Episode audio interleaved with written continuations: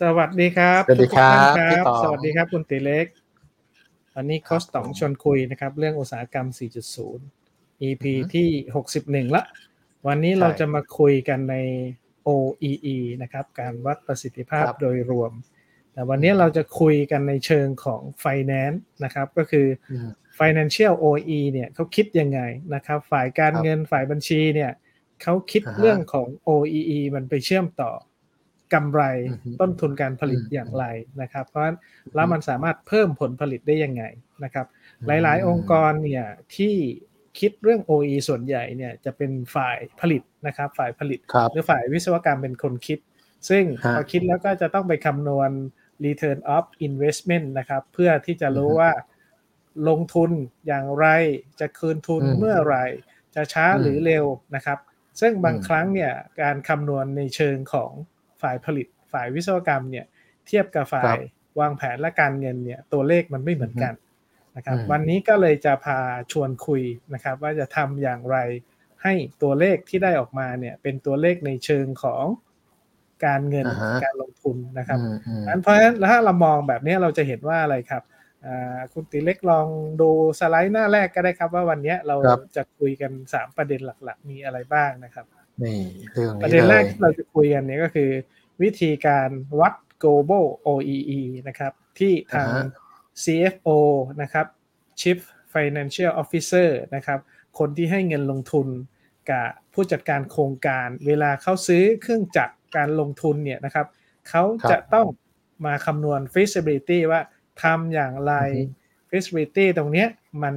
น่าจะคุ้มการลงทุนหรือเปล่า ลงทุนอย่างไรที่จะครับคืนทุนได้อย่างรวดเร็วนะครับ ประเด็นแรกอืมประเด็นที่สองที่เราจะคุยกันก็คือ แล้วไอ IIoT เนี่ยครับ Inter- Industrial Internet of Things เนี่ยมันมาช่วยทำอย่างไรให้เห็นข้อมูล OEE ที่เป็น real time เนี่ยมันเพิ่มผลผลิตนะครับเพิ่มผลผลิตจริง ๆ นะครับ ต้องใช้คำว่าจริง ๆ นะครับคุณติเล็กเพราะบางที่เนี่ยอือฮึผลผลิตของ OEE กับค่า OE ในการคำนวณเนี่ย มันไม่ตรงกัน แต่วันนี้เราจะคุยต่อว่ามันมันก็มีการดัดแปลงบ้างพี่นะครับ แล้วมันวัดผลได้จริงไหม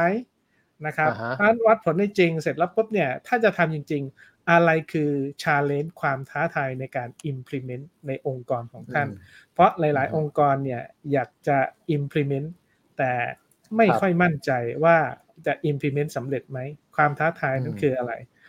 คุณติเล็กอืมอาจจะไป wrap up ตรง OEE อีกนิดนึงครับ เราคุยกันมาหลาย EP อ่าฮะแล้วว่าจริง ๆ แล้วครับ OEE เนี่ยมันคืออะไรนะครับอือฮึภาพง่ายๆ ถ้าเราดูเนี่ยเราจะเห็นว่าเรื่องของ OE ก็คือจะมี available time นะครับครับ performance speed แล้วก็ quality อือฮึ ratio นะครับ อาจจะครัเป็นบรูปที่ถังน้ำเห็นไหมครับ ถ้าเรามองอ่าฮะว่าเอ่อ OEE เนี่ยมันประกอบด้วย 3 องค์ประกอบ ก็คืออือฮึ available time คือความสามารถในการผลิครัตบนะครับที่เป็นเวลาอืมแล้วก็ performance speed ก็คือความเร็วในการผลิตที่จะทำได้ แล้วก็ quality อือฮึ ratio จากที่คุณอืมตีเล็กไปเห็นหลาย ๆ องค์กรเนี่ยส่วนใหญ่นะครับอ่าถังน้ำเนี่ยมันรั่วถังไหนส่วนใหญ่ครับคุณตีเล็กเอ่อรั่วถังแรกเลย เพราะว่าส่วนใหญ่แล้วไม่ได้ทำงาน 24 ชั่วโมงอยู่แล้ว ถังแรกที่ครับที่จะหายไปก็คืออันนี้ละอ่าฮะอืม สัญญาณขาดขาดๆปะครับพี่ ยังอยู่เนาะเสียงมันเหมือนหายหายเทสเทสสัญญาณโอเคไหมครับ โอเค ได้แล้วครับได้แล้วครับ อ่าโอเคนะครับเพราะฉะนั้นถ้า available time ทำอย่างไรที่เราจะให้มี available time ยี่มากที่สุดก็คือต้องเท่าไหร่ครับ คุณตีเล็กคิดว่า เวลาเราถามผู้ประกอบการเนี่ยเขาอยากได้ available time ที่เท่าไหร่ โอ้ยร้อยเปอกี่ร์ชั่วเซ็นโมงต์ต่อวัน ก็แล้วแต่ของเขาครับแปดชั่วโมงบ้างก็แล้วแต่เขามีกี่กะฮะแปดชั่วโมงสิบสองชั่วโมงหรือยี่บสี่ชั่วโมงก็แล้วแต่ที่ครับนะครับอือฮึแล้วก็ตัวที่สองที่เป็นตัวใหญ่ ๆ ในการทำงานที่จะเห็นปัญหาก็คือ performance loss ความหมายก็คือเราอยากจะเรียกว่าผลิต ให้เต็มความสามารถในการผลิต เวลาที่เราซื้อเครื่องจักรมาเนี่ยนะครับ เราซื้อเครื่องจักรมาเนี่ยเราก็อยากจะใช้เครื่องจักรเต็มการผลิต เวลาที่ผู้จัดการโครงการที่จะลงทุนเนี่ยนะครับเขาก็จะคำนวณเอ่อความสามารถในการผลิตที่ performance speed สักประมาณ 85% 90%นนะครับเพื่อที่เวลาที่ไปขอเงินลงทุนหรือว่าไปกู้แบงก์มาเนี่ยแบงก์ก็จะเรียกว่าปล่อยดอกเบี้ยที่ถูกหน่อย เพราะว่าฟีสแล้วเนี่ย potential ของอความสามารถในการผลิตดี quality เนี่ยก็ส่วนใหญ่เขาก็จะมี baseline เทียบเคียงอยู่แล้วว่า quality อยู่ที่เท่าไหร่ประมาณ 90% 95%หรือว่า 98%อันนี้คือความสามารถการผลิตโดยทั่ว ๆ ไปที่เลยองค์กรมีนะครับ จากโมเดลเนี้ยเราจะเห็นว่าข้างล่างเนี่ยมันจะมีเราเรียกว่าท่อรูรั่วต่างๆ ที่ทำให้ OEE มันต่ำใช่ไหมครับ ที่เราเรียกว่า cyclic loss ไม่ว่าจะเป็นเรียกว่า available time loss ที่เป็นเครื่องจักรเสียนะครับ การปรับแต่งต่างๆนะครับ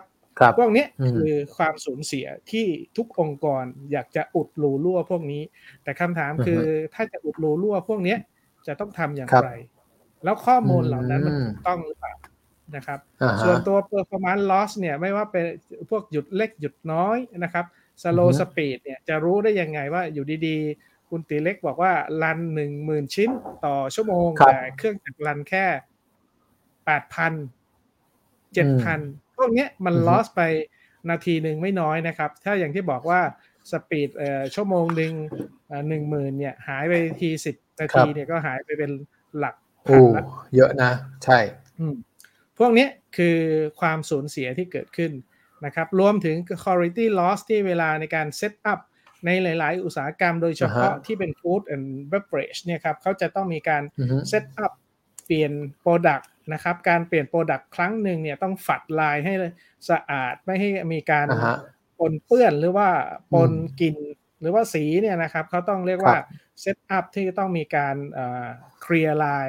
ล้างลายทำให้คุณภาพหรือว่าของเสียที่เกิดขึ้นในกระบวนการผลิตเนี่ย มีมากขึ้น อันนี้คือปัญหาต่างๆ ที่ทุกองค์กรอยากรู้อยากเข้าใจครับผมซึ่งแน่นอนว่าถ้าเราดู OEE แบบนี้เราก็จะเห็นว่าอ่าเราก็คำนวณจาก OEE โมเดลเป็นหลัก ซึ่งหลาย ๆ ที่เนี่ยไม่ได้คำนวณเรื่องของ global OEE นะครับ อย่างที่ผมเล่าให้ฟังหรือว่าเราซื้อเครื่องจักรผมจะชอบพูดว่าเราซื้อเครื่องจักรผลิตเงินมา 24 ชั่วโมงเนี่ยเราจะให้เครื่องจักรผลิตเงินกี่ชั่วโมงต่อวัน นะครับคุณตีเล็กอยากจะให้คิดว่าถ้าถามผู้ประกอบการผู้ประกอบการจะอยากได้กี่ชั่วโมงต่อวันครับ ถ้าเป็นเรื่องผลิตเงินแล้วทุกคนอยากให้มันกลายเป็นยี่บห้าชั่วโมงครับ แต่พอมาทำงานก็บอกว่าเอาเท่านี้พอ มันสวยมันมันย้อนแย้งกันยังไงก็ไม่รู้นะครับโอเคอะคุณตีเล็กลองไปสไลด์หน้าถัดไป ผมคำนวณเป็นตัวเลข วันนี้เราจะคุยเรื่องเทคนิคกันนิดหนึ่งนะครับ แล้วก็เป็นการคำนวณตัวเลขส่วนใหญ่เลย นะครับ ก็จะเห็นว่า ผมใช้คำว่า global OEE ความหมายก็คือเวลาผู้จัดการโครงการหรือฝั่งของ finance เนี่ยเขาคิดว่าเวลาซื้อเครื่องจักรมาเนี่ยเขาควรจะได้ผลผลิตเท่าไหร่นะครับผมยกตัวอย่างลูกค้าที่เป็นเรียกว่าอยู่ในออโตโมทีฟนะครับก็คือผลิตยางรถยนต์เนี่ยนะครับผลิตยารถจักรยานยนต์ที่เขาผลิตเนี่ยก็คือ ในทางทฤษฎีเนี่ยเขาจะคิดที่สามร้อยหกสิบห้าวันต่อปีนะครับ คูณยี่สิบสี่ชั่วโมงต่อวัน ชั่วโมงหนึ่งเขาผลิตได้ยี่สิบชิ้นนะครับ เพราะฉะนั้นความสามารถในการผลิตที่เขาจะผลิตได้ในหนึ่งปีเนี่ยคือหนึ่งแสนเจ็ดหมื่นห้าร้อยเจ็ดหมื่นห้าพันสองร้อยยูนิตถูกไหมครับคุณตีเล็ก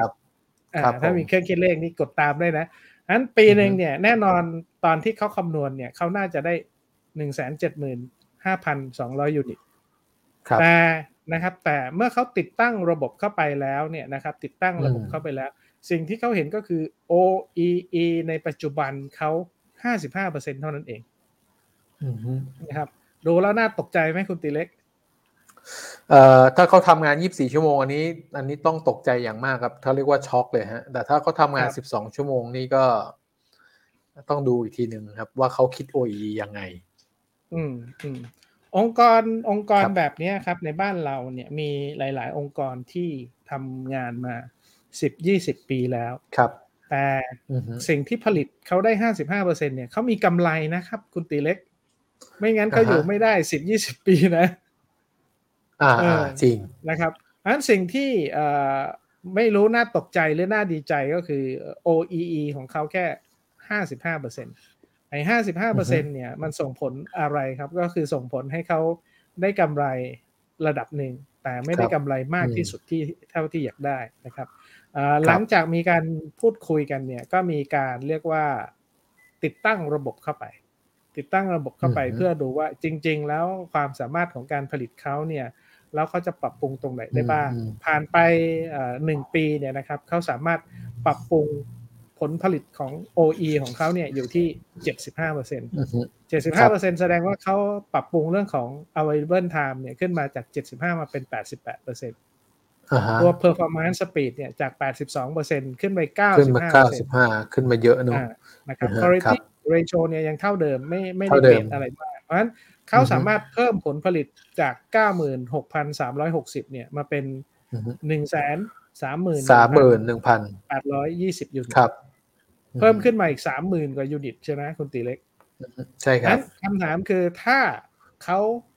ชิ้นงานของเขาชิ้นหนึ่งหรือว่าสินค้าชิ้นหนึ่งของเขาเนี่ย ราคาห้าร้อยบาทนะครับห้าร้อยบาทเนี่ย ต้นทุนของเขาอยู่ที่ประมาณสามร้อยเจ็ดสิบห้าบาท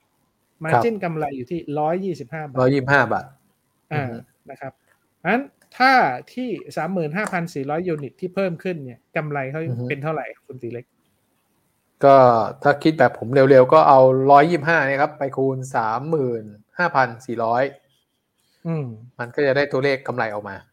อ่า อันนี้คือในในเชิงตัวคิดง่ายๆ แต่ทางบัญชีเขาไม่คิดแบบเรานะ เพราะในทางบัญชีเนี่ยเขาก็ต้องมีไปเรียกว่าดูต้นทุนการผลิต มีค่าใช้จ่ายส่วนเพิ่มอย่างไรนะครับ ที่ผมใช้คำว่า financial OEE นะครับ ผมก็เลยทำตารางเทียบให้เห็นว่า ถ้ามองในมุมของ OEE ที่เป็น current state เนี่ยนะครับ เราจะเห็นว่าที่ OEE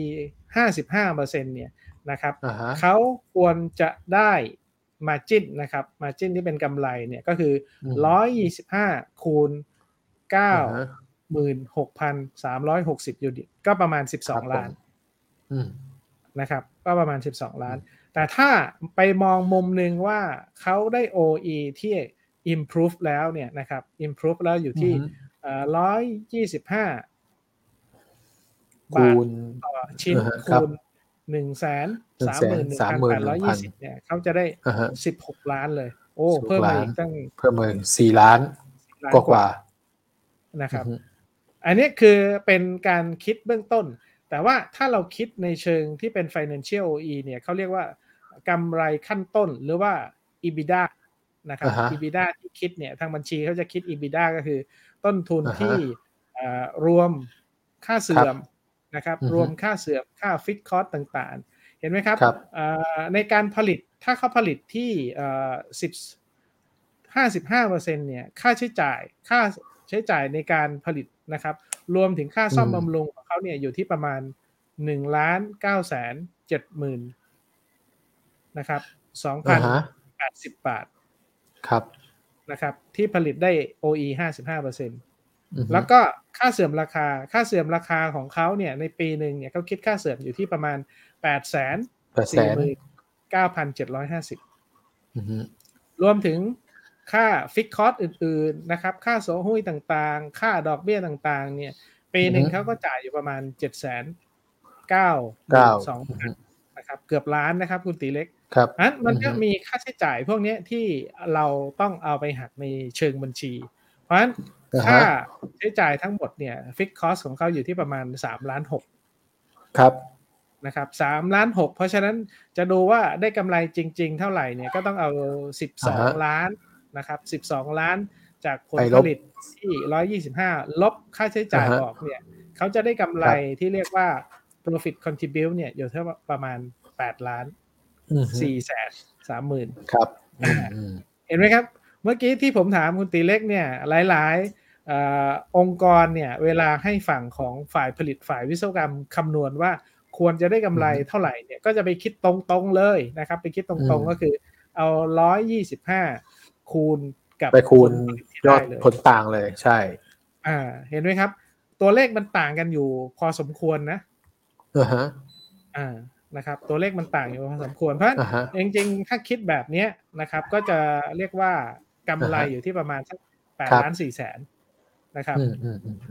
ถ้ามองอีกมุมหนึ่งมองอีกมุมหนึ่งถ้า OE เขาเพิ่มขึ้นจาก55%เป็น75%เนี่ยเขาได้อะไรครับ ก็กำไรเพิ่มขึ้นจากเอ่อจัวใช่ใช่จากตัวอะไรนะ ต้นทุนต่อหน่วยที่ลดลงอ่านะครับ กำไรเพิ่มขึ้นจาก 16 ล้านเนี่ยพอหักหักค่าใช้จ่ายออกแล้วเนี่ยมันเหลือสัก 12 ล้าน แต่ถ้าครับเทียบกับ 55%เนี่ยกำไรก็เพิ่มขึ้นประมาณ 4 ล้าน3แสน73,338 บาท ครับ เยอะไหมครับ 52%นะอืมอืมอืมอืมเยอะเนาะ52เปอร์เซ็นต์อันในหนึ่งรายการผลิตเนี่ยเขาเพิ่ม productivity ที่เป็นส่วนของกำไรเพิ่มขึ้นมา 52เปอร์เซ็นต์เนี่ย ถามเอ่อเจ้าของถามเท่าแก่ผู้ประกอบการเนี่ยคำถามคืออยากลงทุนไหมตอนนี้ เอออยาก แต่ยังไม่อยากทำอะไร ส่วนใหญ่จะเป็นแบบนี้นะครับอันตรงนี้เองเนี่ย เวลาที่เราไปคุยนะครับ เวลาที่เราไปคุยครับกับฝั่งของเอ่อหลาย ๆ องค์กรเนี่ยเราก็จะเห็นว่าว้าวตัวเลขเนี่ย52%ซึ่งทางบัญชีเขายังไม่ยอมอีกนะคุณตีเล็กทางบัญชีเขาบอกว่าอ่าฮะ จริง ๆ แล้วเนี่ยตัวเลขเนี้ยเอ่อมันน่าจะดีกว่านี้ด้วยซ้ำนะครับ ผมก็เลยอืมเปรียบเทียบให้ดูเห็นไหมครับ ว่าเวลาในการคำนวณบัญชีบางที่เนี่ยนะครับเขาก็จะคำนวณว่าเพิ่มขึ้นเนี่ยเขาได้เอ่อ12ล้านถูกไหมอืมอืมแต่เวลาคิดใน EBITDA ก็คือกำไรขั้นต้นเนี่ยนะครับเขาจะเอาตัวอือฮึ profit contribution นะครับอืมบวกค่าเสื่อมราคา ครับ ทำไมบวกค่าเสื่อมราคาครับคุณตีเล็กค่าเสื่อมราคาเนี่ยในทางการเงินในทางบัญชีเนี่ยปีหนึ่งเราต้องตัดค่าเสื่อมราคาเครื่องจักร แต่เครื่องจักรมันยังอยู่ไหมอยู่เออมันไม่ได้หายไปแต่ในทางบัญชีมันถูกหักออกไปแปดแสนสี่หมื่นเก้าพันเจ็ดร้อยห้าสิบบาท ทุกๆปีอ่าฮะนะครับ ทุกๆ ปีอาจจะเป็นถ้าค่าเสื่อมสิบปีก็หักสิบปี ถ้าค่าเสื่อมสิบห้าปีก็หักสิบห้าปีครับ แต่จริง ๆ แล้วอืมเครื่องจักรมันไม่ได้หายไปไหนนะครับ เพราะฉะนั้นอ่าฮะบางทาง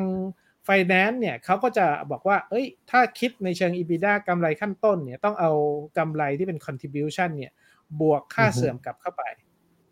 อืมบวกกับฟิกคอสบางส่วน อย่างที่ผมบอกว่าค่าโสหุ้ยนะครับ อย่างค่าเออดอกเบี้ยนะครับ มีดอกเบี้ยอยู่สักประมาณ 1 6 5 0 0 0เนี่ย ดอกเบี้ยครับเนี่ยมันเกี่ยวกับการผลิตไหม เกี่ยวสิ ไม่เกี่ยวสิ เกี่ยวดิดอกเบี้ยเพราะว่ามันก็เป็นของบี้ของเครื่องจักรเครื่องจักรมันก็เกี่ยวกับการผลิตไม่เหรอเออหรือผมคิดผิดนะครับอันไม่เกี่ในยวทางการเงินเนี่ยนะครับ ดอกเบี้ยเนี่ยมันไม่ใช่ความสามารถการความสามารถการผลิตดีไม่ดีเนี่ย มันจะทำให้ดอกเบี้ยเพิ่มหรือลดได้ ถูกไหมเอครับออืมอืมอืมอืมอืมโอเคโอเค ผมเข้าใจละเอออันดอกเบี้ยเนี่ยมันคือต้นทุนทางการเงินที่มีโดยที่คุณจะผลิตมากหรือน้อย คุณก็อือฮึยังต้องจ่ายถูกไหมเท่าเดิมใช่ อ่าเพราะฉะนั้นคุณผลิตได้ดีขึ้นคุณจ่ายดอกเบี้ยเพิ่มไหมไม่ได้จ่าย คุณผลิตได้แย่ลงคุณจ่ายดอกเบี้ยลดลงไหมไม่ใช่นะครับไม่ดใช่อกเบี้ยมันคือสิ่งที่ฟิกคอสเพคราะฉะงนั้นจะที่เห็นว่า EBITDA เนี่ยมันคือ13ล้านครับอือฮึ8เท่าไหร่ครับสิบสามล้านแปดแสนอ่า ประมาณ13ล้านนะครับ ประมาณ13ล้านอ่าแปดอ่าเอ่อครับแสนหนึ่งหมื่นเก้าพันสองร้อยบาท นะครับอือฮึงั้นถ้าเราเห็นตรงนี้เองเนี่ยสิ่งที่เกิดขึ้นคืออะไรครับคุณติเล็ก ก็คือเรามีกำไรขั้นต้นที่ชัดเจนว่าครับเมื่อกี้ตัวเลขตกลงว่ากำไรที่เราเอาไปคิดทางบัญชีเนี่ยจะเป็น 12 ล้านหรือเป็น 12ครับสิบสามอ่าฮะล้าน เห็นไหมครับอืมมันต่างคกัรันบอยู่ ที่ให้เห็นตรงนี้ก็คือถ้าเรามองในเชิง financial OE เนี่ยนะครับหรือว่าอ่าฮะ EBITDA เนี่ยเราจะเห็นว่ามันคุ้มค่าการลงทุน พูดง่าย ๆ ถ้าตรงเนี้ยเนี่ยเราสามารถลงทุนการผลิตอยู่ที่นะครับหนึ่งลายเนี่ยปรับปรุงลายเนี่ยต้องลงทุนไปแสนสองแสนเนี่ยแต่ได้รีเทิร์นกลับมาสักประมาณ13ล้านเนี่ยคุ้มไหมครับ คุ้มครับ อืมคุ้มอันแน่นอนคุ้ในมเชิงของ ROI เนี่ยดูเหมือนคุ้ม แต่สิ่งที่เกิดขึ้นก็คือ เอ๊ะทำไมหลาย ๆ ที่เนี่ยเขาไม่ทำกันอยากอยากจะลงทุนหรือไม่อยากจะลงทุน เขายังไม่อยากก็จะมีทำครับ ไม่ได้ไม่อยากลงทุนเปลี่ยนใจอยู่นิดนึงอ่าฮะนะครับอ่าโอเค มาถึงตรงนี้แล้วเนี่ย คุณตีเล็กพอเข้าใจไหมว่า EBITDA เนี่ยมันสำคัญให้องค์กรสามารถที่จะอ่าเรียกว่าเอาไปใช้ประโยชน์ยังไง แล้วก็เอาไปคำนวณในการที่จะคิด return of investment จริงอๆผย่างมไรว่าครับเจ้าของเจ้าของหรือผู้บริหารนะรู้นะ แต่ว่ามันติดปัญหาเรื่องคนความพร้อมของคนเนี่ยคืออุปสรรคใหญ่เลยที่ในการที่จะทำแล้วพอเขาก็หรือว่าเขาพอเวลาเขาเริ่มเนี่ยเขาก็ไม่มีเวลาที่จะมามาเขาเรียกว่ามามามาแก้ปัญหาเอง หรือมาเป็นผู้นำในการแก้ปัญหาเอง ก็ปล่อยให้กับลูกน้องที่ทำแล้วมันก็เขาเรียกว่าเหมือนกับเหมือนกับพาสั่งให้ออกไปลบอะแต่มีแค่มีแค่เกราะไปแต่ไม่มีมีดให้ ครับ มันก็ไปไม่สุดสักทีครับ แล้วก็กลายเป็นโปรเจกต์นั้นก็เฟลไปนะฮะองค์กรก็อยู่ที่เดิม ทั้งนั้นที่เขาก็รู้นะ ผมว่าผู้บริหารเจ้าของทุกคนรู้หมดว่ามันจะเกิดอะไรขึ้นถ้าเขาทำได้ แต่มันติดอะไรสักอย่าง ซึ่งมันก็ต้องเป็นรายรายละเอียดเล็ก ๆ น้อยๆฮะ ครับครับ ประเด็นนี้ที่ผมชี้เห็นตรงนี้เพื่อวัตถุประสงค์อยู่สองอย่างนะครับในการลงทุนเนี่ยในการลงทุนของโครงการเนี่ยแน่นอนมันต้องใช้เงินลงทุน นะครับ เป็นหลักแสนหลักล้านเนี่ย มันต้องเรียกว่าต้องมียืนยันว่า return of investment มันใช่ แล้วก็การคำนวณมันถูกต้องคุณตีเล็กกลับไปหน้าหน้าก่อนหน้านี้อีกหน้าหนึ่งนะครับสิ่งที่อยากจะชี้ให้เห็นก็คือการที่จะคำนวณแบบนี้นะครับ ผมว่าหลาย ๆ องค์กรฝ่ายผลิตหรือฝ่ายวิศวกรรมเนี่ยไม่ได้มีความเข้าใจในตัวเลขทางบัญชีเท่าไหร่เนี่ยก็ควรจะ ขอความร่วมมือกับฝ่ายบัญชีการเงินนะครับ ผู้จัดการการเงินผู้จัดการบัญชีเนี่ยลองคำนวณให้หน่อยซิว่าถ้าเราลงทุนแบบนี้นะครับได้ผลผลิตเพิ่มขึ้นแบบนี้เราควรจะได้กำไรขั้นต้นเท่าไหร่ ที่จะคิดเป็น return of investment มาเพื่อที่จะได้รู้ว่าโอเค เราลงทุนไปสองแสนนะ เราได้สิบสองล้านเนี่ย คุ้มไม่คุ้มที่จะลงทุน เห็นไหมครับ อันนี้เป็นปัจจัยแรกที่หลาย ๆ องค์กรไม่ได้ไม่ได้มองชัดเจน เพราะฉะนั้นการแน่นอนการลงทุนเนี่ยมันเหมือนการซื้อเครื่องจักรเลยครับ ที่เวลาเราซื้อเครื่องจักรที่จะมาสร้างโรงงานมาผลิตสินค้าเนี่ยเราก็ต้องคิดในเชิง feasibility เหมือนกัน การปรับปรุงนะครับ การปรับปรุงก็ต้องคิดในเชิง feasibility เหมือนกัน แต่มันจะต่างกันนิดนึง ต่างกันนิดนึงก็คือ เวลาเราซื้อเครื่องจักรเนี่ย มันจับต้องได้ ซื้อเครื่องจักรนี่มันคือรายการผลิตทั้งเครื่องถูกไหมพอยพอยตรงนี้มันเป็นทุกที่ครับ เพราะว่าถ้าซื้อเครื่องจักรเนี่ยมันจับต้องได้มันเห็นของไงฮะแต่พอมาลงทุนแบบเนี้ยเอ๊จะทำดีไหมเอ๊หรือว่าเคยเคยเจ็บปวดกับ project แล้วแล้วมาคือทำแล้วมันไม่ work ก็เสียเงินฟรีอะไรพวกนี้ฮะเขาทำให้เขาไม่กล้าที่จะขยับ ตรงนี้ก็คืออีกปัจจัยหนึ่งนะครับ นอกจากเรื่องคน ครับ เนาะอะต่อเลยครับคุณติเล็ก ครับ แล้วก็ถ้าตรงนี้เนี่ย ผมว่าถ้าถ้าเขาเขาเห็นในระดับนี้แล้วเนี่ยแล้วก็สามารถที่จะปรับความพร้อมเรื่องคน แล้วก็เปลี่ยนทัศนคติบางอย่างว่าไอการลงทุนกับซอฟต์แวร์เนี่ยมันอาจจะเขาอาจจะยังไม่เชื่อมั่นเชื่อใจนะฮะแต่ถ้าเขาได้ที่ปรึกษาที่ดีหรือว่ามีเพื่อนในวงการที่ ที่อยู่ในธุรกิจอาจจะไม่ต้องธุรกิจเดียวกันก็ได้ แล้วก็สามารถเอาซอฟต์แวร์พวกเหล่านี้เข้ามาใช้ แล้วทำให้เกิดความเปลี่ยนแปลงทำให้ OE เพิ่มขึ้นได้หมายหนึ่งว่าคุณภาพการเขาเรียกประสิทธิภาพในการผลิตนะเพิ่มขึ้นนะครับต้นทุนต่อหน่วยลดลงแล้วมันก็จะเห็นตัวเลขที่เด่นชัดขึ้นมาผมว่าตัวเลข5 4ล้านกว่าที่มันต่างกว่าต่างกับน่าจะช่องสีเหลืองกับช่องสีเขียวเนี่ยที่มันต่างกัน diff เป็นอยู่ประมาณ 4 ล้านกว่าเนี่ย ถ้าเขาคิดว่าเอ้ยฉันจะไปเพิ่มยอดขาย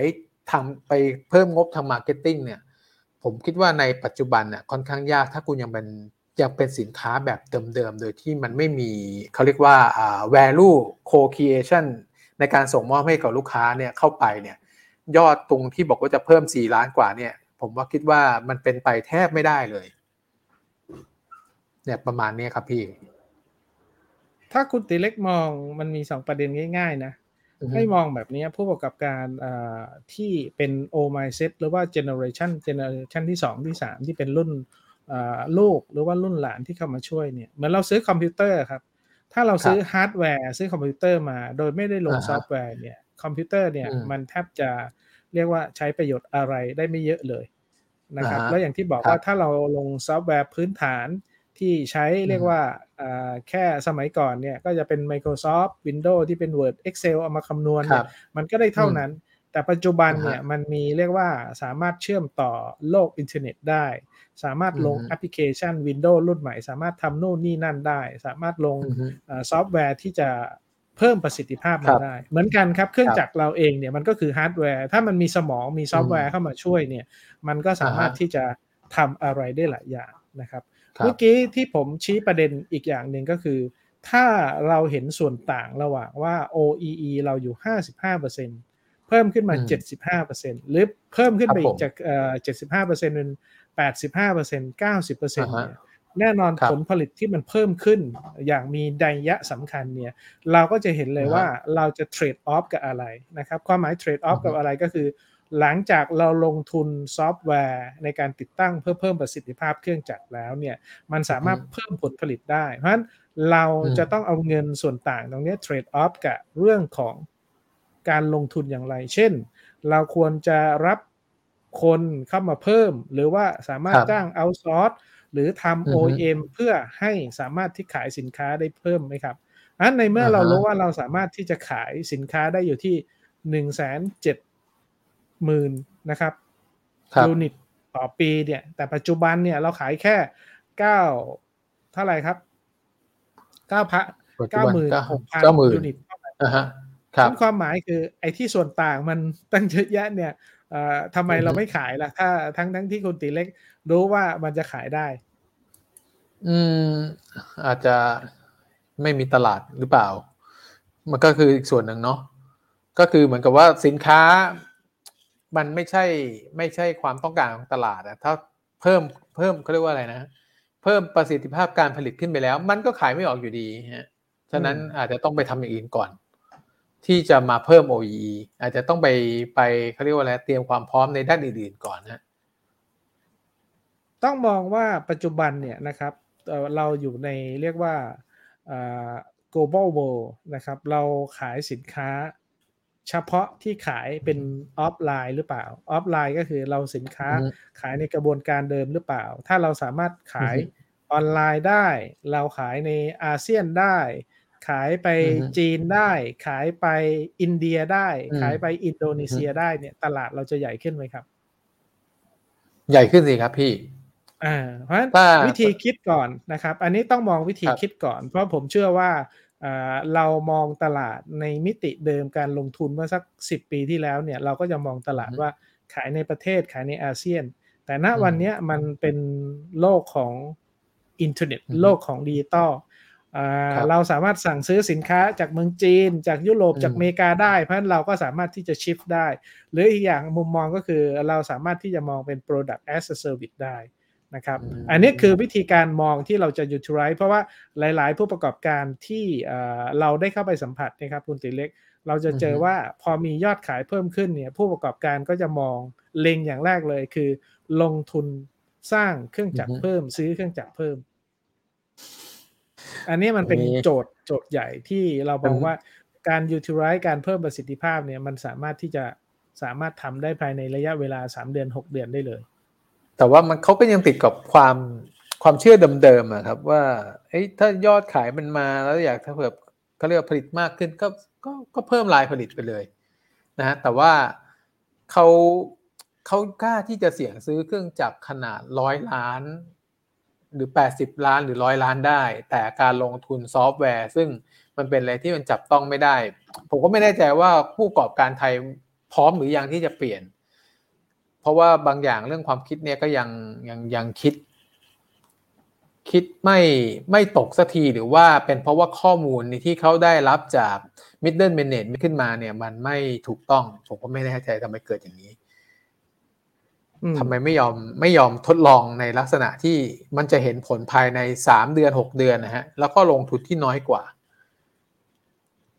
ตัวนี้เองเนี่ยนะครับตัวนี้เองเราต้องพยายามพูดบ่อยๆ หรือว่าให้กำลังใจบ่อยๆ ว่า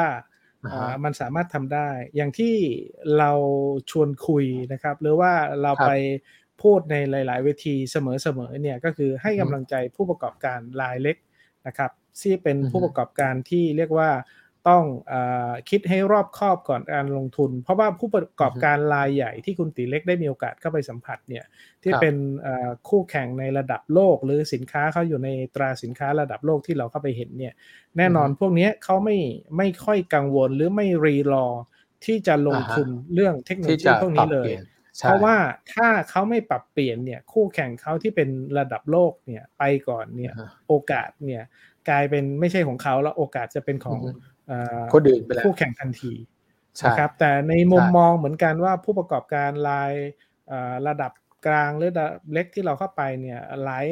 ผู้ประกอบการเนี่ยก็พร้อมที่จะปรับเปลี่ยนนะครับ ซึ่งตัดสินใจได้ไวมาก บางบางรายเนี่ยก็ใช้เวลาในคิดเยอะ เพราะว่าต้องรอบคอบเนื่องจากว่าหลาย ๆ โครงการที่เคยลงทุนมาเนี่ยไม่ค่อยประสบความสำเร็จมันล้มเหลวเข้าใจเขาเลยว่าอย่างแรกเนี่ยเราก็ต้องมองแล้วก็อย่างที่เราคุยกันมาหลาย episode แล้วว่า roadmap ในการ transform นะว่า step ในการ transform เนี่ยมันต้องชัดเจนอย่างไรนะครับอันนี้คือประเด็นที่เล่าให้ฟัง แล้ววันนี้ที่มาย้ำก็คือย้ำในเชิงของ financial OEE เนี่ยมันสามารถที่จะไปช่วยให้เห็นมุมมองอย่างไรว่าโอกาสเป็นอย่างไรนะครับคุณติเล็กอาจจะไปสไลด์หน้าต่อไปเลยก็ได้ครับ อีกสองหน้าเลย สิ่งที่เราจะมองให้เห็นก็คือ แล้วไอ้ตัว OEE เนี่ย แล้วลงทุนหลักแสนเนี่ยมันให้อะไรเรานะครับ ในยุคของอุตสาหกรรมที่ดรมนูท่านพูดเมื่อ EP ที่แล้วเนี่ยท่านใช้คำนี้ก็ง่ายดีนะครับ ใช้ใช้คำว่าณวันนี้องค์กรของท่านเนี่ยอยู่ที่อุตสาหกรรมระดับไหน ก่อนที่จะไป 4.0 เนี่ย ถ้าท่านอยู่สักอุตสาหกรรม 2.0 2.5 3.0 แล้วค่อยไป 4.0 นั้นเราก็เลยให้กำลังใจว่าปัจจุบันเนี่ยมันไม่จำเป็นต้องคือไต่ทีระดับว่าจาก 2.0 มา 2.5 มา 3.0 มันไม่ต้องไต่แบบนั้น เพราะว่าในอุตสาหกรรม 4.0 เนี่ยมันก็คือ connected นั้นมันสามารถใช้ตัว IIoT เนี่ยเข้ามาเชื่อมต่อ สามารถที่จะได้ข้อมูลเลย คือไม่ต้องขึ้นเป็น layer นะครับ จากที่รูปข้างล่างที่ผมขีดวงกลมสีแดงไว้เนี่ยเราจะเห็นว่ามันจะต้องมีเครื่องจักรต่อ PLC ต่อ SCADA และมีระบบ MES for ถึงจะต่อกับ ERP ได้ แต่ณวันนี้มันสามารถที่เอา IoT ไปติดผ่านเกตเวย์นะครับ ผ่านคลาวด์แล้วสามารถทำ Data Analytics ได้ OE แล้วเอามาเช็คว่ามันสามารถเพิ่มผลผลิตแล้วทำ ผลผลิตออกมาได้เท่าไหร่ ได้กำไรเท่าไหร่ได้เลยนะครับ อันนี้คือความง่ายของระบบนะครับ คุณดีเล็กอาจจะขยับไปหน้าถัดไปเลยพอความง่ายของระบบแบบนี้เองเนี่ย อย่างที่เราเล่ามาในหลาย EP ว่าเราติดตั้งเซ็นเซอร์แค่ 2 จุดนะครับ ก็คือวัด Input จำนวนเท่าไหร่ Output จำนวนเท่าไหร่ ผ่าน gateway Wi-Fi ผ่าน 4G ขึ้นคลาวด์ระบบทำงานได้แล้ว ในภายในหนึ่งสัปดาห์ ระบบสามารถ go live ได้เลย นะครับ ลองเทียบเคียงว่าถ้าเราจะทำโครงการอย่าง implement ระบบ ERP เนี่ย เราต้องใช้เวลา 6 เดือนกว่าจะ go live ได้นะครับ แต่ว่า IoT เนี่ยเมื่อเทียบกับการติดตั้งเครื่องจักรไอเนี่ยเนี่ยมันใช้เวลาหลักสัปดาห์เลย พูดง่ายๆก็ใช้ได้แล้วติดอินเทอร์เน็ตที่บ้านนะครับ คุณตีเล็กช่างมาเดินสายปุ๊บปุ๊บปุ๊บปุ๊บลงติดปุ๊บใช้ได้เลย config หนึ่งวันใช้ได้ไอ IoT ก็คล้ายๆแบบนั้นแหละครับ ครับ อืมนั้นมันก็ทำให้ความง่ายตรงนี้เองอย่างที่บอกครับว่าอย่างเคสที่เราคุยมาเนี่ยเขามีเครื่องจักรเป็นห้าสิบกว่าลายการผลิตนะครับ คุณตีเล็กลองคูณตัวเลขเข้าไปว่ากำไรก็จะเพิ่มขึ้นเท่าไหร่มหาศาลครับมหาศาลครับจริงๆผมผมเอาใจช่วยเขานะ ให้เขาแบบพยายามที่จะก้าวก้าวผ่านความเขาเรียกนะความกลัวกับความเชื่อแบบเดิมๆเขาออกมาเนี่ยฮะแล้วเขาจะแบบว่าเขาจะเจอกับ new world ต้องใช้คำว่า new world ดีกว่า ถึงตอนนั้นอะทำขายทันพอแล้วนะครับนะครับงั้นผมเคยอยู่อยู่สมัยผมทำงานประจำเนี่ย ผมเคยอยู่องค์กรที่เรียกว่าผมให้กำลังใจลูกน้องว่า ปีนี้ไม่ต้องคิดมากเลย ไม่ต้องคิดว่าจะมีเงินเดือนขึ้นเท่าไหร่ จะได้โบนัสเท่าไหร่ หน้าที่ของเราคือผลิตให้มากที่สุดเท่าที่จะมากได้ แล้วเราขายหมด คือผลิตเท่าไหร่ก็ขายหมดอะคุณตีเล็กนะครับ อันโอ้โห ปีนั้นนี่ยอดกันกระฉูดเลยครับ ทั้งโบนัสขึ้นเงินเดือนเนี่ยอันมองเหมือนกันวิธีการถ้ามันโอกาสเข้ามา เราต้องจับโอกาสให้ได้ ความหมายเหมือนกันว่าแล้วถ้าเราติดแบบนี้ครับหนึ่งรายการผลิตเราลงทุนหลักแสนเนี่ยนะครับหลักแสนสองแสนเนี่ยเราสามารถที่จะได้ข้อมูลมาแบบนี้ในการอือฮึปรับปรุงประสิทธิภาพท่านครับควรจะลองไหม เพราะมันเหมือนซอฟต์แวร์ติดตั้งไปแล้วมันใช้ได้ง่ายมากนะครับ user อือฮึ friendly มาก เข้าถึงทุกคนครับง่ายเหมือนกับใช้ไลน์ใช้ Facebook อะไม่ต้องมีคนมาสอนก็ใช้งานได้อือฮึอือฮึนะครับ อันนี้คือไดอะแกรมคร่าวๆ คุณตีเล็กไปอีกหน้าหนึ่งเดี๋ยวผมจะไล่ step ให้ฟังว่า จริงๆครับแล้วผมเชื่อว่าเกือบทุกองค์กรสามารถทำได้ก็คืออาถ้าในโรงงานของท่านมีสายการผลิตอยู่แล้ว มีรายการผลิตอยู่แล้วนะครับ เช่นอืมถ้าเรานึกถึงอุตสาหกรรมที่ง่าย ๆ ในบ้านเราก็คือเออเครื่องดื่ม นะครับเครื่องดื่มอ่าฮะที่มีผู้ประกอบที่รายเล็กที่เป็น SME จนถึงขนาดกลางหรือขนาดใหญ่ที่เป็นหลักหมื่นล้านเนี่ยนะครับก็จะเห็นครับว่าเอ่อรายการผลิตเหมือนเมื่อกี้เลยก็คือมีเอ่อขวดนะครับไม่ว่าจะเป็นขวด PET ขวดแก้วเนี่ยในรายการผลิตอือฮึที่วิ่งเข้าไปสู่เอ่อหัวบรรจุเอ่อออฮึแล้วก็บรรจุตัวผลิตภัณฑ์ติดสติ๊กเกอร์นะครับบรรจุลงแพ็คส่งขายเนี่ย เขาก็จะมีอือฮึรายการแบบเนี้ยนะครับ รายการอืมคือบางที่อืมเนี่ยเครื่องจักรมีมาแล้วสิบกว่าปีเนี่ยทำถามคือออือฮึทำได้ไหมกับเครื่องจักรใหม่ๆ ที่เพิ่งซื้อมาเนี่ยเหมือนกันไหมเราครับบอกได้เลยก็คือถ้าจะเห็นจาก layer ข้างล่างนะครับ สีน้ำเงินก็คือ connect sensor อือฮึเห็นไหมครับ อันเนี้ยเราก็เอาเซ็นเซอร์ไปติด ถ้าก็มีเซ็นเซอร์อยู่แล้ว ก็เชื่อมอ่าฮะจากเซ็นเซอร์เดิมได้เลย ถ้าไม่มีเซ็นเซอร์เราก็ติดเซ็นเซอร์ใหม่นะครับอืมภายในหนึ่งสัปดาห์เนี่ย เราก็จะได้ฐานข้างล่างที่ connected ละ ครัอ connect เสร็จปุ๊บเราก็เอาข้อมูลเหล่านั้นมาดูนะครับ เราก็จะเห็นอือฮึว่าอ่าเป็น layer ที่ 2 เรื่องของ monitor กับ communication นั้นครับสิ่งที่เราจะได้เราก็จะเห็น OEE ละอันเนี้ยแหละส่วนใหญ่หลาย ๆ ที่จะเริ่มตกใจแล้วว่า OEE ที่เขาเคยคำนวณ โดยใช้แมนนวลใช้ Excel เนี่ยทำไมมันอืมไม่เท่ากันกับ OEE ที่เครื่องจักรให้ข้อมูลแบบเรียลไทม์ออกมานะครับ ก็จริงๆ เราบอกว่าไม่ไม่ไม่ใช่เรื่องผิดปกติ เพราะว่า OE คำนวณจากอ่าฮะ Excel เนี่ย available time ผลิตกี่ชั่วโมงเนี่ยพอได้ แต่ว่า performance loss ผลิตถัวเฉลี่ย speed เท่าไหร่เนี่ยไม่มีทางครับ ไม่มีทางได้เซลใช่ไม่มีทางได้เลย แต่ว่าอือฮึคำนวณด้วยนะครับ real time data ที่มัน stamp ทุกวินาทีเนี่ยมันสามารถคำนวณได้ ซึ่งมันจะมอนิเตอร์ได้ทั้งพลังงานมอนิเตอร์ได้ทั้งเรื่องของ performance speed นะครับได้ครับ OE บางที่เนี่ยเขาสามารถติดตั้งมอนิเตอร์ไปจนถึงวัตถุดิบเลยนะครับ เพราะบางที่เนี่ยวัตถุดิบอืมเขาเนี่ยมีมูลค่าค่อนข้างสูง ซึ่งเอา IoT อือฮึไปจับเลยนะคครับงั้นเราก็จะได้เป็น layer ที่ 2 เข้ามาเรื่องของมอนิเตอร์ ซึ่งถามว่าแค่ตรงนี้เนี่ยมันเพิ่มผลผลิตได้แล้วเหรอ จริงๆต้องบอกว่าได้แล้วนะครับ หลายที่ตกใจเลยมีถามว่าอาจารย์ทำไมพอติดไอเนี่ยเข้าไปแล้วเนี่ยมัน เอ่อผลผลิตมันขึ้นเลย ผมยังไม่ได้ทำอะไรเลยเออเราก็บอกว่าง่าย ๆ เลยครับ เพราะว่าจริง ๆ มันก็เหมือนกับอะไรครับคุณตีเล็ก มันเหมือนเราเอา GPS อะไปติดไว้อ่าที่รถเรา เวลาเราใช่ขับรถไปเนี่ย GPS มันจะบอกเลยว่า เส้นนี้เขียวข้างหน้าเราอือฮึเนี่ย มันเหลืองแล้วนะ มันแดงเหลือแล้วนะงแล้วอ่ามันต้องบวใช่กเวลาเท่าไหร่ไป เพราะฉะนั้นพอออฮึเราเห็นอ่า GPS แบบนี้ปุ๊บสมองเราในฐานะคนขับรถเนี่ย เราจะทำอะไรครับ ก็หาทางแก้ไขหาทางที่เร็วขึ้นอะไรพวกนี้ครับอ่านะครับสมองก็จะสั่งการทันทีหนึ่งเราควรจะขับรถเร็วขึ้นไหมเพื่อให้ถึงเป้าหมาย หรืออมเราควรจะเปลี่ยนเส้นทางไหมที่อือฮึจะทำให้ลดความเสี่ยงที่จะทำให้เราไม่ถึงเป้าหมาย เหมือนกันครับครับในรายการผลิตคนที่ทำงานเนี่ยเขาก็จะเห็นเลยว่าเป้าหมายของเขาเนี่ยในการผลิตในหนึ่งกะในหนึ่งวันของเขาเนี่ยเขาควรจะผลิตเท่าไหร่ เพราะฉะนั้นเขาก็เปลี่ยนจากทำงานเรียกว่า reactive เป็น proactive เลยคือสามารถทำงานเชิงลุก เขาจะรู้เลยว่าเป้าหมายของเขาเนี่ยแปดชั่วโมงเขาจะผลิตเท่าไหร่ สมมติแปดชั่วโมงเขาต้องผลิตอยู่ที่แปดหมื่นเขาก็อือฮึรู้เลยว่าตอนนี้ผ่านไปสี่ชั่วโมง แล้วเขาควรจะได้ผลผลิตออกมาที่สี่หมื่นถูกไหมครับ ถูกต้อง แต่ถ้ามันได้แค่สามหมื่นเพราะฉะนั้นเขาต้องเร่งละเร่งคือต้องทำยังไงต้องใส่คนเพิ่มต้องลดเวลาหรือปรับสปีดเพิ่มอือฮึหรือเปล่า อันนี้คือสิ่งอืมที่เราเรียกว่ามอนิเตอร์ในเชิง performance ครับอีกอืมอันหนึ่งที่สำคัญก็คือมอนิเตอร์ในเชิงพลังงานนะครับอือฮึเพราะฉะนั้นเอ่อระบบเนี่ยสามารถที่จะเทียบเคียงมอนิเตอร์ในเชิงพลังงานก็คือเทียบโดยว่า unit per พลังงานอือฮึที่อาจจะเป็นกิโลวัตต์มาเลยว่า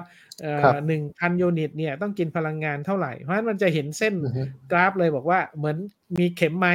อ่าแล้วมีเข็มอ่าฮะน้ำมันด้วย บอกว่าตอนนี้พลังงานของคุณเนี่ยใช้ไปเท่าไหร่ เมื่อเทียบกับอือฮึผลผลิตอืมโอ้ถ้าแบบนี้เนี่ย คนทำงานก็จะเรียกว่ามีความสามารถเพิ่มขึ้นว่ามีตัวช่วยละนอกเหนือครับจากตรงนี้เองเนี่ยนะครับ ยังมีเราเรียกว่า notification อื alarm มอืมซึ่ง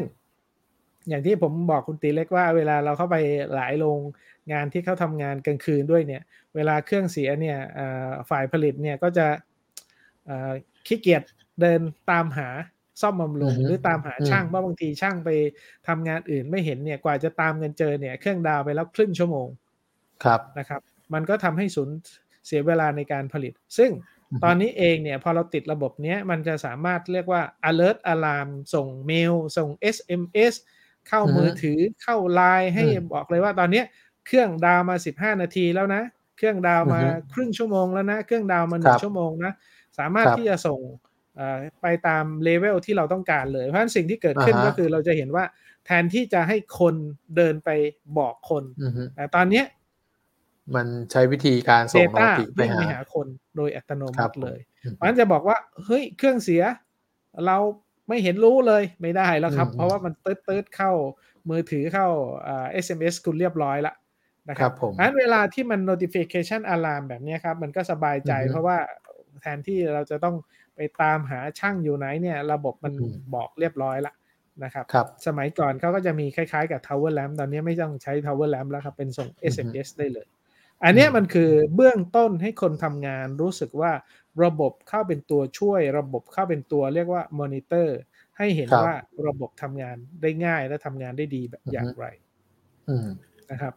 ซึ่งในระดับต่อมาก็คือสีเหลืองๆเนี่ยก็จะเป็นระดับอ่าหัวหน้างาน Line Leader นะครับ ผู้จัดการที่ต้องมาต้องมาดูว่าแล้ว Data มันบอกอะไรเรานะครับอือฮึบอกอะไรเช่น กราฟตอนเนี้ย productivity ของเรา OE เนี่ยมันต่ำกว่าเป้าหมาย available มันต่ำกว่าเป้าหมาย downtime ครับมันเยอะเนี่ย คุณควรจะวิเคราะห์ยังไง คุณเห็นอ่าฮะข้อมูลเชิงลึกแล้วคุณจะ action ยังไงอืมนะครับ หรือในในเชิงข้อมูลที่ดี เช่นเอ่อเราผลิตได้เบรกเบรกคอร์ดก็คือพูดง่ายๆ เราผลิตได้ทะลุเป้าเนี่ยเฮ้ยกะอ่าฮะเนี้ยมันทำได้ยังไงมันทะลุเป้ามาเนี่ยต้องไปทำอืมแบบเนี้ยข้อมูลแบบเนี้ยก็ต้องเอามาวิเคราะห์ว่าเฮ้ยครั อบยู่ดีๆ แล้วทำไมกะเนี้ยผลผลิตมันเพิ่มตลอดเลยทำไมสปีดมันสูง เพราะว่าอาจจะเป็นคนเก่ามีฝีมือที่เขาอือฮึอยู่มานานเขารู้ว่าเขาจะปรับสปีดยังไงเขาจะเร่งสปีดยังไง อันนี้คือความครับสามารถที่มันถ้าเห็นข้อมูลแบบนี้เราก็ต้องไปวิเคราะห์ว่า เอ๊ะมันเกิดอะไรขึ้นนะฮะพี่ครับในส่วนนี้ผมว่า IIoT ช่วยได้เยอะเลยฮะ เพราะตอนนี้ผมพูดได้เลยโรงงานอุตสาหกรรมบ้านเรานะครับ จ้างวิศวกรมานั่งเก็บ Data นั่งทำ report เพื่อที่จะมาประชุมอย่างเดียว โดยขาดการวิเคราะห์ เพราะว่าประชุมเสร็จแล้วมันก็เหนื่อยกันแล้ว ก็แยกย้ายกันไป แก้ได้บ้างไม่ได้บ้างนะฮะแต่พอเป็น IoT เนี่ยไม่ต้องเสียเวลาเก็บข้อมูล ไม่ต้องเสียเวลาทำ report นะฮะเปิดจอขึ้นมาจอเดียวกันนะข้อมูลเดียวกัน มานั่งวิเคราะห์กันช่วยกันถกช่วยหาทางแก้ ผมว่านี่คืออรรถประโยชน์สำหรับโรงงานอุตสาหกรรมที่ใช้ IIoT เข้ามา เก็บข้อมูลนะฮะแล้วก็วิศวกรที่จ้างมาราคาหลักหมื่นหลักแสน ก็มานั่งกันช่วยกันวิเคราะห์ข้อมูลเพื่อพัฒนาและแก้ไขปัญหาให้มันลุล่วงไปแล้วก็พัฒนาให้มันดีขึ้นนะอันนี้น่าจะเป็นประโยชน์ต่อองค์กรมากกว่า ในส่วนนี้อยากให้ผู้บริหารเนี่ยลงมาดูมากกว่า แล้วก็ในส่วนของผู้ปฏิบัติการวิศวกรทั้งหลายที่อุตสาห์ร่ำเรียนมาด้วยความรู้ กว่าจะจบมาได้ฮะก็ต้องต้อง ต้องขยันขนาดไหนฮะแล้วต้องมานั่ง collect report จริงๆ collect report พวกเนี้ยมันไม่ได้งานของวิศวะเลยฮะมันนั่งตีกราฟตีไปเพื่ออะไรก็ไม่รู้นะฮะแต่ว่าถ้าถ้าเป็นอย่างเงี้ยเนี่ยข้อมูลที่ถูกต้องแล้วมานั่งช่วยกันวิเคราะห์ผมว่ามันไปเร็วขึ้นกว่านี้เยอะเลยนะครับ อืมจริงๆ ผมมองว่ามันก็เป็นพื้นฐานนะครับคุณติเล็กเพราะตอนอือฮึสมัยที่ผมเรียนเองเนี่ยอ่าวิชาที่ผมไม่ค่อยชอบก็คือวิชาสถิติ ในเชิงวิเคราะห์เนี่ยแหละอ่าเพราะว่าเราเราเรียคนรับเราเรียนคือเรียนเพื่อรู้ แต่ไม่อือฮึได้เรียนเพื่อนำไปใช้ แต่ตอนอ่าทำฮะงานเนี่ยครับมันไม่ได้มันไม่ได้ทำงานเพื่อรู้ครับ มันทำงานเพื่อนำอ่าไปใช้เพราะฉะนั้นสิ่งที่เราใช่จะเข้าใจก็คือ เราสมัยก่อนเนี่ยผมยังจำได้เลยต้องพอดกราฟนะครับพอดกราฟทุกชั่วโมงว่าแนวโน้มมันไปทางไหนนะครับ ค่าสถิติมันเป็นอย่างไร แต่ตอนนี้มันไม่ต้องทำแล้วครับ อันนี้ระบบคอมพิวเตอร์คำนวณให้มันทำงานได้หมดเลยข้อดีก็คือ มันเป็นตัวช่วยสำหรับหัวหน้างาน ตัวช่วยสำหรับวิศวกรทำงาน แล้วเมื่อเทียบกับวิศวกรหนึ่งคนเนี่ยก็ทำงานได้ 8 ชั่วโมงต่อวันนะครับ ตามกฎหมายก็คือเขาให้ทำงาน 8 ชั่วโมงต่องาน แต่ว่าระบบเนี่ยมันทำงาน 24 ชั่วโมงต่อวัน 7 วันต่อสัปดาห์ 365 วัน เพราะฉะนั้นแล้วข้อดีมันไม่ใช่แค่นั้นนะครับ มันสามารถ access ก็คือเข้าถึงข้อมูลได้ทุกที่ทุกเวลา anywhere นะครับไม่ว่าเราจะ work from home ในช่วงโควิดเนี่ยเราต้องเข้าไปนั่งที่โรงงานไปเอาเช็คชีตมา key input data ใช้ในการคำนวณนู่นนี่นั่นโอ้ไม่ต้องมาทำแล้วครับ งานพวกนี้ระบบคอมพิวเตอร์มันคำนวณให้เราหมดแล้วหน้าที่ของเราก็คืออ่านผลแปลผลเพื่อเอาไปปรับปรุงนะครับ แล้วก็ขั้นสูงสุดที่ผมให้เห็นเนี่ยก็คือ corroborate and action เนี่ยอันนี้สำคัญ เพราะว่าถ้าคุณเห็นข้อมูลคุณปาผลแล้วถ้าคุณไม่ action เนี่ยคุณก็จะสูญเสียโอกาสไป แต่ถ้าคุณสามารถที่จะเรียกว่า action ได้เลยนะครับ สื่อสารได้เลย อย่างเขามีการประชุมประจำวันนะครับ ที่หลาย ๆ ที่เนี่ยโอ้โห ต้องเอาข้อมูลมาหลาย ๆ ที่ต้องเอามานั่งคุยกันตอนนี้ไม่ต้องแล้วครับ ข้อมูลมันอยู่ในระบบเราคุยกันจาก Data ได้เลย เปิดมีจอทีวีจอใหญ่ ๆ แล้วเขาก็คุยกันได้เลย อันนี้คือสิ่งที่สามารถทำได้นะครับ หรือว่าออนไลน์ access เข้าไปว่าเอ้ยอันนี้ข้อมูลมันมีปัญหาเนี่ยฝั่งของ SI ก็สามารถที่จะ access เข้าไปนะครับ สามารถทำงานออนไลน์ได้เลย ซึ่งในช่วงโควิดช่วงนี้สามารถทำงานรวมไปถึงเรียกว่าทำเป็น paperless นะครับ paperless ก็คือลดเอกสารที่เป็นเอกสารกระดาษเป็นเอกสารอิเล็กทรอนิกส์พวกนี้คือสิ่งที่ IoT ทำได้นะครับผมมีเคสหลายเคสที่ลูกค้าบอกว่าเนี่ยโอ้โหเขามี check sheet เป็นเรียกว่าร้อยร้อยรายการเนี่ย ปัจจุบันเขาเป็น digital check sheet เนี่ยเขาลดงานที่ซ้ำซ้อนลงไปได้เยอะเลย นะครับรบซึ่งอันนี้คือ framework ที่เล่าให้ฟังว่าคืออันนี้คือ Data Driven ที่เราได้จากส่วนต่อของเอา I IoT มาใช้นะครับคุณติเล็ก ถ้าด้านขวามือเนี่ยก็ผมพูดในหลาย ๆ EP ว่าในด้านขวามือเทคโนโลยี Driven เนี่ยนะครับไม่ว่าจะเป็น Data นะครับมาเป็น Information ให้เราจาก Information เป็น Insight เนี่ยระบบทำให้ได้สามก้อนนี้ เป็นหน้าที่ของระบบเป็นเทคโนโลยีทำให้ได้ แต่ก้อนที่เป็น action for improvement เนี่ย อันนี้ต้องคุยกันละฝ่ายผลิต ฝ่ายซ่อมบำรุงฝ่ายวิศกรรม ฝ่ายวางแผนครับนะครับ ต้องมาช่วยกันทำงาน หรือฝ่ายสนับสนุนฝ่ายบัญชี เอาข้อมูลมาดูฝ่ายเซลล์ทำอย่างไรที่จะขายได้มากขึ้น ถ้าเราทำงานร่วมกันแบบนี้องค์กรก็จะสามารถยกระดับเพิ่มผลผลิตไปได้ จาก 55%ไป 75%เนี่ยอ๋อง่ายมากคุณตีเล็ก เพราะว่าอันนี้มันคือเบื้องต้น เบื้องต้นก็คือผมเรียกว่าเหมือนเก็บผลไม้ใต้ต้นนะครับ ก็คือไม่ต้องใช้เครื่องมืออะไรพิเศษ จับตรงไหนก็ถูกหมด คือรูรั่วใหญ่ๆเนี่ยเราปิดหมดได้ เหลือเฉพาะรูรั่วเล็ก ๆ ที่เราจะต้องปิดมัน ครับ เห็นไหมครับ อันนี้คือ data driven เพราะฉะนั้นเราไปติดตั้งอุปกรณ์เมื่อกี้เราเอา I IoT ไปติดเนี่ย มันไม่ใช่ให้แค่ data เราอย่างเดียวแล้วนะ มันให้ data แล้วเราสามารถที่จะอ่านผล ข้อมูลนั้นๆ พออ่านผลแล้วเรา verify ข้อมูลที่ถูกต้องแล้ว เราปรับเปลี่ยนจากผลตรงนั้นมาเป็นการปรับปรุงป้องกันทำงานเชิงลุก เพื่อที่จะเพิ่มผลผลิตได้ไหม ถ้าเพิ่มผลผลิตได้ เราก็จะเห็นอะไรครับกำไร อย่างที่เราคำนวณกันเมื่อตอนต้น ครับอ่านะครับฮะหลาย ๆ องค์กรคำถามคือผู้ประกอบการราย เล็กๆที่สามารถที่จะเริ่มทำแบบนี้ได้ไหมก็สามารถทำได้นะครับ เพราะถ้าเราทำได้แบบนี้เนี่ยเราจะสามารถควบคุมต้นทุน หรือว่าลดค่าใช้จ่ายฝั่งต้นทุนของเราลงได้เยอะเลย พอลงได้เยอะกับรายส่วนต่างมันก็จะเข้ามา อันนี้ก็คือความสามารถในการแข่งขันที่จะทำให้ผู้ประกอบการได้ความยั่งยืนมากขึ้นอ่าอันนี้เราเริ่มที่จะสร้างความเข้าใจให้ผู้ประกอบการ อันพอผู้ประกอบการหลาย ๆ เจ้าเห็นแบบนี้ครับ ก็เรียกว่าอยากทำแล้วอยากทำอยาก implement แล้วคำถามคือ แล้วจะเริ่มยังไงดีครับนะครับ อย่างที่เราบอกว่ามันมีวิธีเริ่มหลายวิธีก็คือเขาสามารถที่จะทำ self assessment ตัวเอง เขาจะให้ที่ปรึกษาเข้าไปช่วยนะครับ หรือจะเข้าไปอยู่ในโครงการของภาครัฐที่เขาจะมีสนับสนุนจากหลายหน่วยงาน ไม่ว่าจะเป็น i t a b d ีป้าสภาอุตสาหกรรม นะครับ กระทรวงดิจิตอลต่าง ๆ พวกนี้สามารถที่จะเข้าไปเรียนรู้หรือว่าเข้าไปอยู่ในโครงการเพื่อให้ภาครัฐสนับสนุนค่าใช้จ่ายได้ ครับเห็นไหมครับ แต่ที่สำคัญที่สำคัญคุณตีเล็กอาจจะไปสไลด์หน้าถัดไป ซึ่งผมพูดในหลายๆ episode แล้วว่า แล้วถ้าจะเริ่มเนี่ยใครเป็นเจ้าของ ใครเป็นผู้นำหน่วยงานที่จะนำพา implement เพราะว่าอะไรครับ มันมีสองส่วนนะคุณตีเล็ก ครับ ถ้าตัวเลข OE ห้าสิบห้าเนี่ย ผมเปลี่ยน OE เป็นแปดสิบห้าได้ไหมเออเออหลายๆที่เนี่ยนะครับ สามารถเปลี่ยนตัวเลขห้าสิบห้าเป็นแปดสิบห้าได้เลยแล้วถูกต้องด้วยนะ เพราะวิธีการคำนวณมันมีหลายวิธี ซึ่งผมเคยเล่าไปใน EP ก่อนหน้านี้แล้วนะครับ สิ่งที่สำคัญก็คือ ทำไมวันนี้ผมพูดถึง financial OEE ทำไมผมพูดถึง global OEE เพราะว่า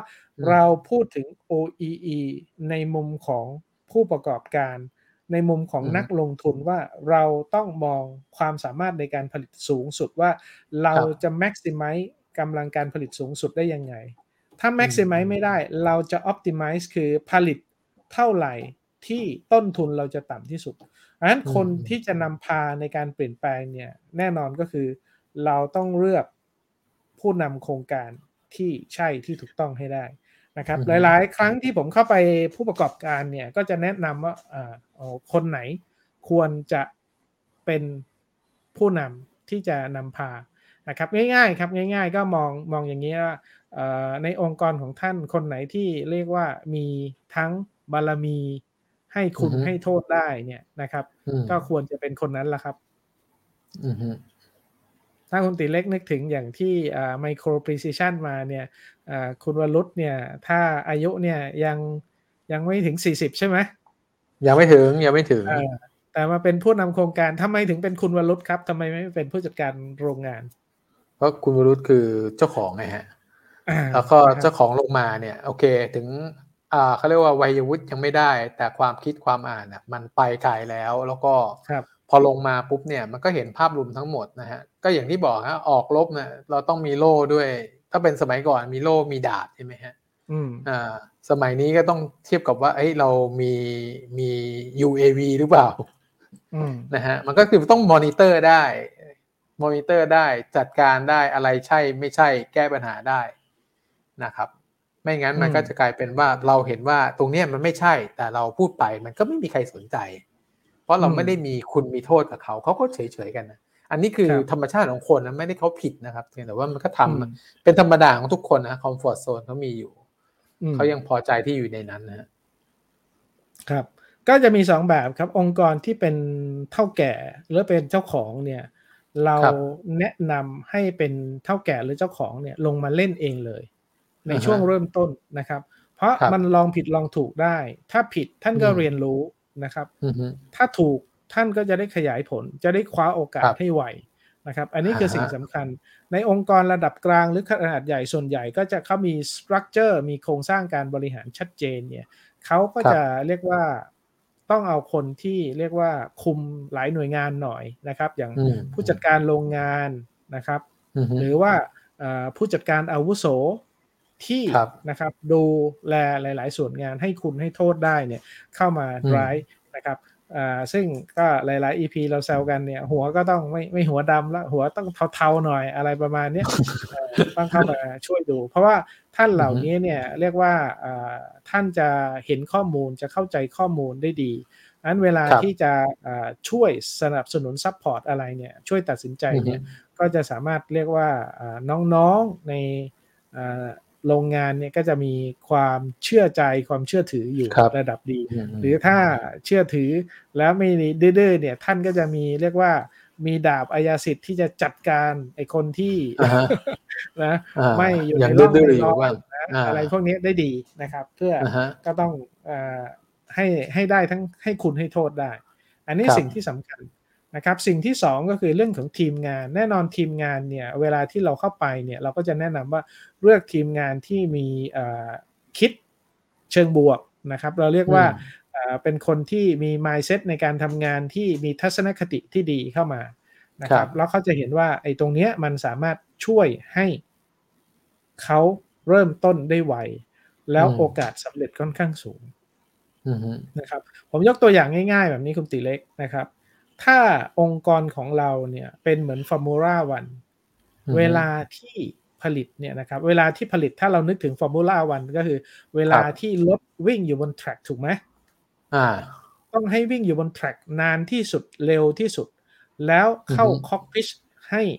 สั้นที่สุดถูกไหมครับอืมอ่างั้นทีมงานที่อยู่ในคอกพิชเนี่ยก็คือทีมฟอร์มูล่าวันเนี่ยต้องสามารถที่จะจัดการให้อ่า เครื่องจักรเราผลิตได้นานที่สุด มีความเสถียรมากที่สุด อันนี้คือครับสิ่งที่สำคัญ เพราะฉะนั้นถ้าเราเห็นว่าองค์กรของเราเนี่ยเริ่มจากตรงนี้ก็คือเราควรจะเรียกว่า identify champion ในอือฮึองค์กรให้ได้ว่าควรจะเป็นใครแล้วก็รับทีมงาน support เป็นยังไงนะครับอ่าฮะหลาย ๆ ที่ที่ผมไปเนี่ยนะครับก็จะมีเอ่อหลายหน่วยงานเข้ามามีส่วนสนับสนุนเอ่ออืมอย่างเช่น อย่างเช่นนะครับเอ่อ หน่วยงานฝ่ายผลิต หน่วยงานอืมฝ่ายวิศวกรรมที่ต้องรู้ว่าสัญญาณที่เราหยิบมาอยู่ที่ตรงไหนอืมหน่วยงานไอทีที่ต้องมา support อือฮึว่า Network Security ของโรงงานจะเป็นครับยังไงอืมหน่วยงานวางแผนนะครับ ที่ต้องมาดูว่าเมื่อการผลิตแผนเทียบกับผลที่ต้องเป็นยังไง ก็ต้องดึงอือฮึคนที่มีส่วนได้ส่วนเสียหรือง่าย ๆ ก็คือ ดึงคนครับทำงานที่มีส่วนร่วมเนี่ยเข้ามาช่วยกันอืมทำงานอืมอืม นะครับเพราะฉะนั้นทีมงานก็จะเป็นสำคัญ ซึ่งทีมงานถ้าได้เอ่อหัวหน้าทีมเหมือนกัปตันนะครับ ถ้าเรานึกถึงฟุตบอลเนี่ยเราได้กัปตันที่มีประสิทธิภาพเนี่ย ทีมก็มีโอกาสชนะถูกไหมครับ ครับ อืมอันนี้ถูกคือต้องภาพใหญ่ ๆ ที่ให้เห็นนะครับคุณติเรียกว่าอืมอ่าถ้าสามองค์ประกอบนี้ครบสิ่งที่สำคัญอือฮึคือ แล้วเมื่อไหร่ท่านจะต้องเปลี่ยนนะครับ ก็อือฮึง่าย ๆ เลยอืมกลับไปคำนวณว่า ROI นะครับอาจจะหน้าต่อไปอือฮึก็ได้เลยครับคุณติ เล็กครับ ROI return of investment ของท่านเนี่ยอยู่ที่เท่าไหร่อืมนะครับอันหลาย ๆ ที่เนี่ยเอ่อเวลาเราพูดถึง ROI return of investment เราก็จะได้ตัวเลขว่าถ้าคำนวณมาเนี่ยส่วนใหญ่นะครับ ส่วนใหญ่ผู้ประกอบการก็อยากจะให้คืนทุนภายในไม่เกินหนึ่งปี ควรจะลงทุนจริงเลย คือพูครัดบง่ายถ้าภายในหนึ่งปีคืนทุนเนี่ยต้องรีบรีบคว้าโอกาส เพราะว่ารู้อือฮึอยู่แล้วอะปีเดียวมันคืนทุนอ่าเมื่อกี้อือฮึที่ผมให้ดูตัวเลขเนี่ย proof point มันก็คืออ่าเกณฑ์มัน52เปอร์เซ็นต์อะคุณตีเล็ก พูดง่ายๆหกเดือนมันคืนทุนละนะครับอืมอันถ้าเรารู้ว่าเราอยู่ที่ตรงไหน เราเอาเครื่องมือดิจิตอลไปจับ ซึ่งมันมีความน่าเชื่อถือความถูกต้องค่อนข้างสูงนะครับอืมอ่าดรสุริยะท่านใช้คำว่า single source of true one อื touch มอ่าครับจำได้ไหมครับ single source of true one touch คืออะไร คือข้อมูลที่มาจากระบบไม่มีคนไปแตะต้องแก้ไขเปลี่ยนแปลงมันนะอ่าอ่าฮะอ่าถึงจะถึงจะใช้งานได้นะครับ เพราะฉะนั้นถ้าอือฮึข้อมูลแบบนี้สิ่งที่ได้ก็คือ เราได้ single source of true ที่ถูกต้องได้ข้อมูลที่ถูกครับต้องนะครับครับเหมือนกับที่เอ่อคุยให้ฟัง ซึ่งมาเมื่อสัปดาห์เนี้ยเรามีการ launch ตัวแพ็กเกจไปในอ่าสภาอุตสาหกรรมนะครับ เป็นการเรียกว่าอ่า IIoT Analytics ที่จะให้ผู้ประกอบการที่จะเข้าใจตัวเอง ให้คำปรึกษาอือฮึได้นะครับ แล้วก็อืมได้การมีการทดลองใช้งานเพื่อให้มั่นใจว่าท่านสามารถเอาไปใช้แล้วได้ประโยชน์ เสร็จแล้วพอออฮึใช้ไปแล้วภายในสามสิบวันเนี่ยผลลัพธ์ครับออกมาเป็นยังไงรถแมพอืมของท่านเป็นยังไงอ่าคำนวณ return of investment แล้วเนี่ย มันคุ้มทุนไหมอืคุ้มเมื่อไหร่อืม นะครับ ถ้าอืมคุ้มแล้วท่านจะได้ประโยชน์อะไรบ้าง จะขยายผลยังไงอืมนะครับ พอเห็นถึงตรงเนี้ยคุณตีเล็กพอคิดว่าจากที่เล่ามาให้ฟังทั้งหมดเนี่ย ครบมิติไหมครับว่านอกเหนือจากเอ่อเท่าแก่แล้วเนี่ยทีมงานที่จะต้องปรับปรุงผลผลิตยังไง ทีมงานสนับสนุนฝั่งบัญชีฝั่งการเงินต้องเข้ามาช่วยยังไง เพื่อให้มั่นใจว่าองค์กรของเราสามารถที่จะทำได้ตามเป้าหมาย ครับ ก็เห็นเห็นครบทุกด้าน เพราะว่าถ้าถ้าเกิดทำตรงนี้ขึ้นมาแล้วเนี่ยคนที่ได้ประโยชน์สูงสุดเนี่ยก็คือตัวองค์กร จริงๆแล้วคนที่ได้ประโยชน์สูงสุดก็คือตัวพนักงานมากกว่า ก็คือหนึ่งได้ทำงานที่เขาเรียกว่าอะไรนะ upskill ตัวเองมากขึ้นนะครับ ไม่ต้องไปทำงานอะไรที่มันเป็น routine แล้วก็ถ้า project ทุกอย่าง ทำกำไรเพิ่มขึ้นนะฮะไม่ว่าจะประสิทธิภาพการผลิตลดต้นทุนต่อหน่วยได้